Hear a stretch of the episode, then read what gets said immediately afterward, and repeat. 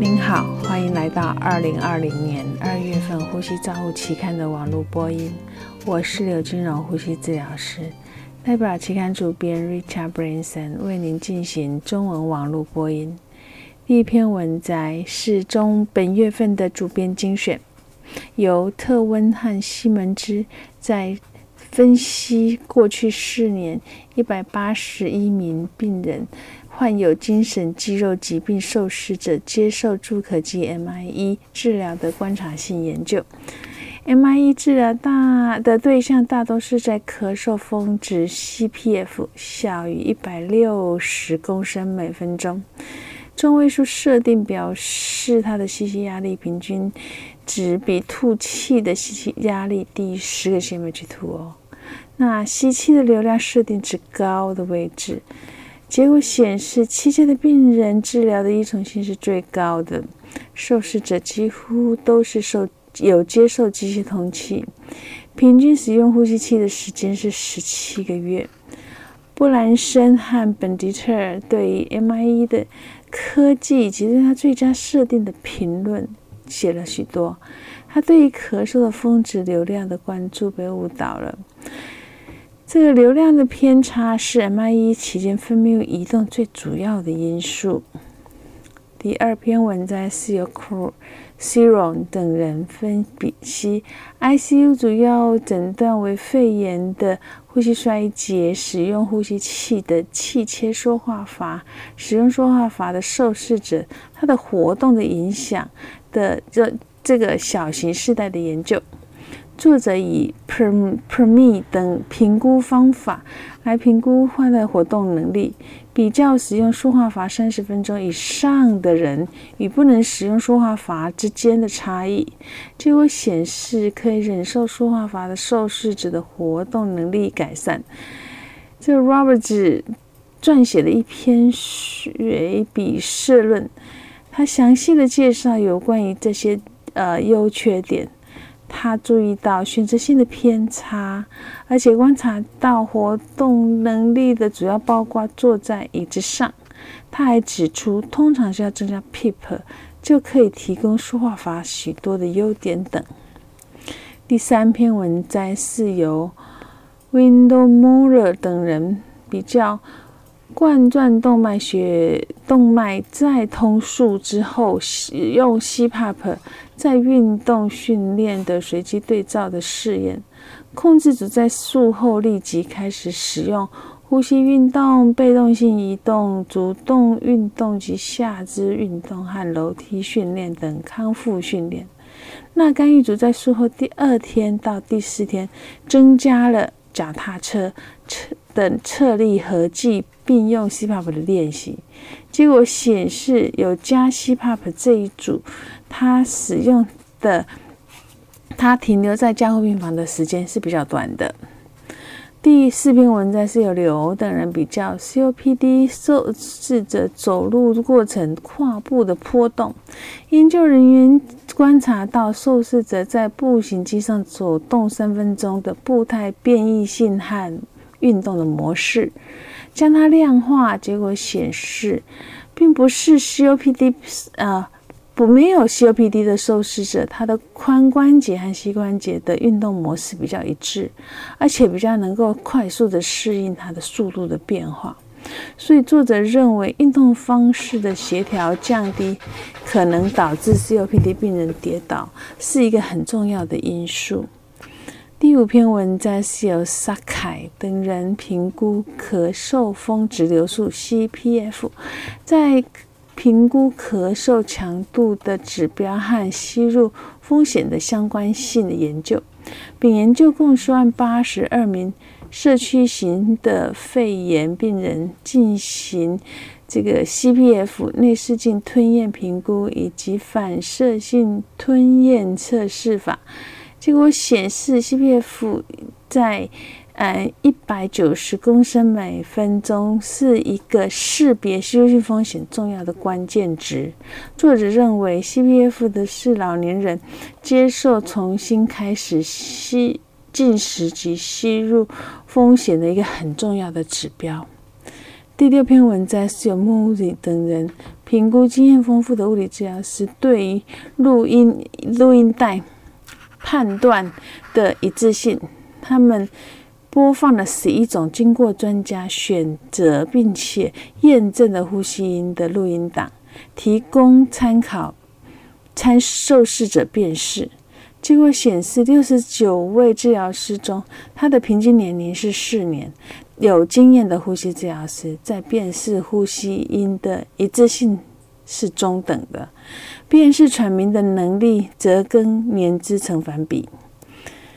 第七篇文章是由他他苏西等人比较非体外循环冠状。动旁路移植就是 CABG，使用高经经鼻高流量鼻导管 H HFNC 输送氧气与标准氧气治疗的差异，主要的疗效指标是在于塌陷的发展、所用的氧气的总量、氧气治疗的持续的时间以及术后利尿剂使用的必要性。就会显示，使用高经鼻高流量鼻导管比标准氧气缩短氧气治疗的时间、持续的时间，减少肺部体积损失、肺塌陷的百分比和氧气的总量。第八篇文章是由 a r d a Hare 等人评估呼吸治疗管理者临床对于临床教师教学有效。有效性的教学的特性的看法。作者使用里特里克里特克式量表，对管理者进行了横断性的调查。它的内容包括专业的能力和学生关系以及个人属性。结果显示，参与者对于临床教师的临床能力最感兴趣，其次是个人的特征和学生的关系。作者得出的结论就是，角色典范和临床上的表现对病人照顾真正关怀是临床教师最有效的教学的特征。第九篇文章是由 Dos Reis 等人使用六分钟钉板。六分钟的钉板和证明测试，简称六 PBRT，对于 COPD 病人和正常的对照组的上下肢功能的评估。那在测试时间呢？通过肌电图、红外近红外线光谱以及体气体分析，对受试者进行评估。结果显示，B 六。PBRT 在吸气辅助机有较高的电力活动，而 COPD 病人接受氧合分布是比较差的，所以他们得到的结论是 COPD 组在通过需求导致的不良表现。第十篇文章是由 Villalida